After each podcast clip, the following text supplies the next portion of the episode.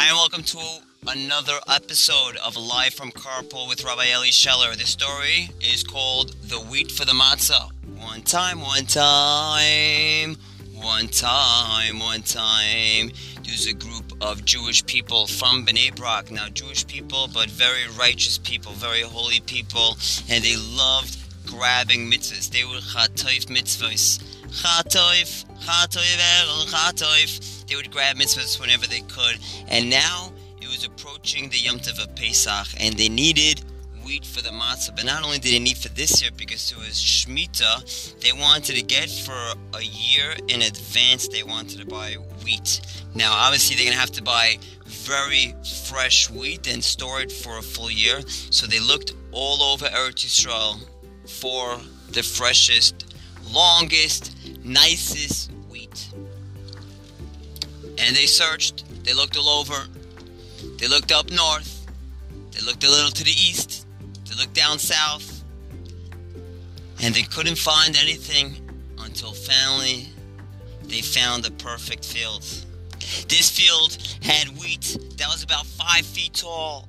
It was green, it was fresh, and this was the perfect field that they had. So they approached the owner, they went to the owner, they said, We would like to buy wheat from this field. And the owner said, Sure, how much do you want? And they said, uh, Actually, we'll take the whole field. He says, well, What do you mean the whole field? They said, Yeah, we'll, we'll, we'll pay for it. And he said, Really? And he gave them a huge sum of money. But these people that loved grabbing mitzvahs, they said, Sure, we'll pay for it. And the next day, they came with the big trucks and they started mowing down that field and they cut off all the wheat and they gave it a short haircut. It was a field that had very tall wheat and now it was left down ground zero. And they got the wheat for the matzah. And little did they know what else they were accomplishing at the same time. Hamas terrorists were planning to infiltrate into Eretz Yisrael through a series of tunnels that they were planning to come in on Rosh Hashanah. They were planning to come in Eretz Yisrael on Rosh Hashanah through their tunnels and wipe out all the women and children and men that they can see. And so they planned their attack. But a few of them said, you know what? It's too long to wait for, for that holy day. Let's do it now. Right? And Makdim mitzvahs. People want to do mitzvahs, they're quick. These Arabs, they want to, why wait so long? Let's do it now. And they said, okay, let's go do it. Let's go climb into the tunnels and let's cause damage. And so they planned their attack that they'll come in and they'll be camouflaged. Nobody will be able to see them, and then they'll be able to go into the Jewish territory. And so 13 soldiers go into a tunnel, and they're walking through the tunnel, a couple miles long, with all their weapons, and they're sure this is it.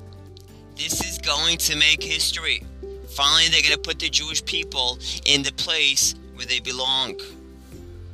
But of course, Hashem has so many different ways to protect his Jewish people. Amazon has a lot of employees, but Hashem even has more employees. And this time, it was his righteous Jews from Bnei Brak that were his employees to thwart the attack. The Arab terrorists, they finally made it to the end of the tunnel. And here they are, they're exiting the tunnel. And all of a sudden, sirens go off. They have been detected. And a missile goes straight out right to the tunnel. And it kills six Arabs at once. And the other seven run back into the tunnel. Now, how in the world were they caught? They were supposed to be camouflaged. No one was supposed to see them. You know how they were caught? They were planning their exit into a field of five feet wheat that's going to cover them. And no one would be able to see them.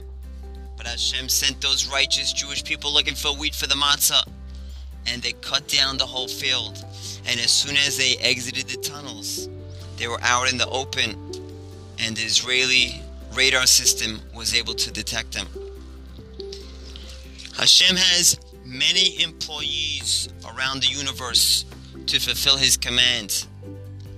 If there's anyone that could help, it's going to be Hashem. If you're running out of gas and you don't have money, the gas attendant himself works for Hashem. Everybody works for Hashem. So the first thing is you gotta ask him for help because he has all his employees at his command. Have a wonderful day, and we'll see you at the next episode.